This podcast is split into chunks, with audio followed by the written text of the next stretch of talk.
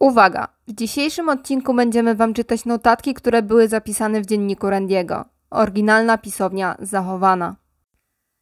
W dzisiejszym podcaście przedstawimy Wam sylwetkę Randiego Stera, amerykańskiego youtubera, który był wielkim fanem masakry w Columbine. W dniu 8 czerwca 2017 roku w miejscowości Eaton Township wszedł do supermarketu Vice, w którym pracował na nocnej zmianie, zablokował wszystkie wyjścia paletami i zakończył życie trzech osób: Victorii Bronk, Terego Listerlinga i Briana Hayesa.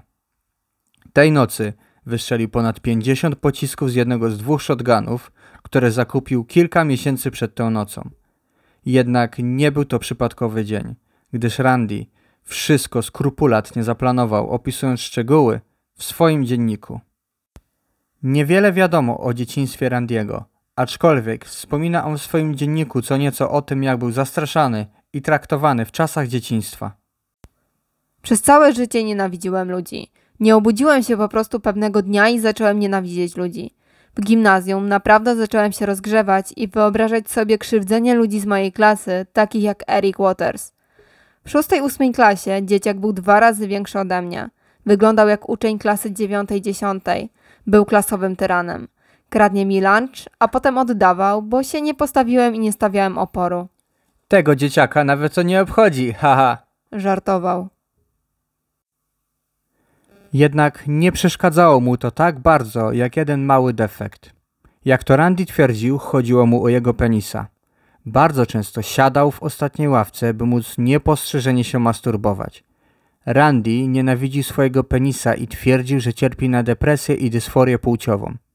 On sam uważał, że urodził się w niewłaściwym ciele i wierzył, że w głębi duszy jest dziewczyną. Randy na swoim kanale na YouTubie Pioneer Productions w każdą środę, kiedy jego rodzice wychodzili na kręgle do miasta, nagrywał filmiki, na których przebierał się w ubrania swojej mamy. On sam był bardzo zawiedziony i zły, ponieważ żadne z jego rodziców nie zauważyło, że może mieć on problemy ze swoją tożsamością seksualną. Chłopak ciągle zaznaczał, że chciałby zostać zauważony, ale wyglądało na to, że nikt się nim kompletnie nie interesował i ten temat przetacza się w jego filmach bardzo często. Moi rodzice chyba nie mają pieprzonego pojęcia, co dzieje się w mojej głowie. Przez 90% czasu jestem blady jak pieprzony martwy trup. W końcu, jeśli moja mama powie, nie miałam pojęcia, że miała taką depresję, lub dlaczego nie widziałam oznak, albo co do cholery, w takim razie powinieneś po prostu dźgnąć się w pierdoloną klatkę piersiową za bycie tak głupim. To znaczy, szczerze, nigdzie nie wychodzę, chyba że muszę. Nie rozmawiam z nikim bez rozmowy, nie mam żadnych przyjaciół. Z wyboru. Ubieram się od stóp do głów w czerni. Nawet stanik i leginsy są czarne. Już się znalazłeś? A co z moimi czarnymi majtkami? Haha. Zawsze wyglądam jak upiór wysysający radość i szczęście z mojej twarzy. Ember. Mogę gadać i gadać i gadać, ale jebać to. Randy, aby zdobyć popularność i w końcu zostać zauważonym, udał się na YouTube i w roku 2000 założył swój pierwszy kanał, na którym próbował kręcić różne skecze. Również próbował swoich sił w tematyce komentary, ale żadne z jego filmów nie zostało zauważone. Do czasu jego kolejnego projektu, Mr. Horsehead, Pań Koński Łeb, Randy na tym filmie bierze do rąk zabawkę konia, w którym to prowadzi dialog z tą zabawką. Inspirację wziął od innego youtubera. Ten film jednak zrobił mu bardzo dobre wyświetlenia, więc postanowił iść w tym kierunku i stworzył kolejne dwie postacie. Frogi, mała pomarańczowa żabka, która była antagonistą i wypaczonym przyjacielem Randiego. Na tych filmach Frogi bezustannie beształ i drażnił Randiego, do tego stopnia, że Randy zaczął myśleć, że Frogi ma duszę i świadomość. Kolejną postacią był wieloryb zabójca. Randy zmieniał głos i wygłaszał homoseksualne komentarze. Postać wieloryba Wayla wydawała się być ujściem własnego popędu seksualnego Randiego oraz frustracji z powodu tożsamości seksualnej. Filmy, w których występowali Frogi i Whale, przez długi czas górowały na kanale Pioneer Productions. Aczkolwiek nadszedł czas, kiedy Randy postanowił zmienić treści umieszczane na swoim kanale. Nakręcił film Amnesia Rape, na którym to Randy rozwinął amnezję po uderzeniu się w głowę. Frogi, trzymając kamerę, nakręcił Wayla gwałcącego Randiego. Następnym filmem było Wyginięcie, na którym to Randy zabija Frogiego i Wayla, ponieważ Frogi udostępnił ten film online. Na tym filmie Randy tłumaczy Frogiemu, że zabija ich, ponieważ ona mi kazała. A nią była Amber McLean, duch z kreskówki dla dzieci dany Phantom. Amber i jej oddział duchów stały się nowym celem dla twórczości Randiego. Z biegiem czasu Randy przybrał pseudonim Andrew Blaze. Zaczął zamawiać aktorów głosowych i animatorów, aby kręcić własne filmy z udziałem Amber Ghost Squad. Stworzył on nawet kilka nowych postaci, aby rozszerzyć skład duchów. Po pewnym czasie Randy wierzył, że został on wybrany przez Amber, aby dołączyć do jej gangu. Zaczął narzekać, że ma już dosyć swojego życia na ziemi i bardzo chciał umrzeć, aby móc dołączyć do gangu duchów. Tak bardzo chcę odrąbać sobie penisa. Są tak kurwa obrzydliwe. Dlaczego faceci tak bardzo lubią rysować te zgniłe rzeczy? Przysięgam na boginię.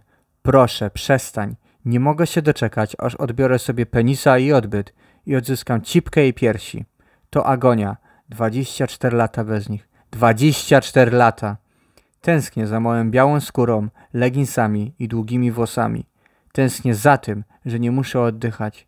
Tęsknię za niemożnością odczuwania fizycznego bólu.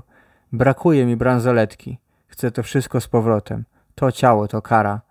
Przede wszystkim tęsknię za moją kreskówkową formą. Ciała w tym wymiarze są tolerowane, ale są niczym w porównaniu z tym wymiarem. Randy popadał coraz bardziej w szaleństwo. Zaczął słyszeć głosy, które go ponaglały, aby ten zakończył swoje życie. W szkole średniej popularny dzieciak zginął w wypadku samochodowym. Randy bardzo to przeżył. Bardziej niż się spodziewał. Niedługo po tym kolejny kolega z klas zginął w wypadku samochodowym, co doprowadziło do tego, że Randy też brał udział w wypadku, w którym sam był uczestnikiem. Jego obsesja na temat śmierci zaczęła przybierać błyskawicznego tempa. Głosy, które słyszał, były jego najlepszymi przyjaciółmi, ale on sam skupił się na jednym głosie.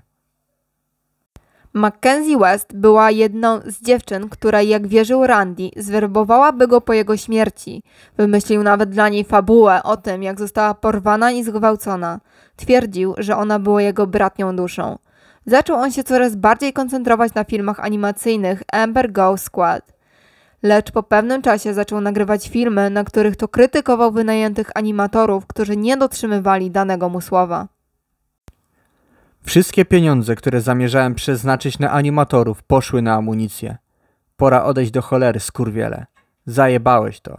Bezwartościowe cipy. Mam nadzieję, że nie śpicie. Mam nadzieję, że za każdym razem, gdy animujecie broń, krzywicie się w retrospekcji. Byłem cierpliwy i miły, a wy wszyscy mnie przelecieliście. Odpieprzcie się. Kilka miesięcy przed tragedią Randy zamieścił niepokojące posty na Twitterze. Treść tych postów możecie zobaczyć na naszym Instagramie. Nie miał on wielu obserwujących, ale uważa się, że stworzył on bardzo dużo fejkowych kont, z których mógł odpowiadać na swoje posty. Jednym z tych kont była postać Rachel. Konto zostało stworzone po to, aby pisać złowrogie tweety, które odzwierciedlały niektóre z poglądów Randiego i jego obsesji na punkcie strzelaniny w Columbine High School. Ale warto nadmienić, że jednak istnieją dowody na to, że Rachel mogła być osobną osobą, która publikowała te posty. Ale ucinają się zaraz po tym, jak Randy zastrzelił trzy osoby oraz siebie tego feralnego dnia.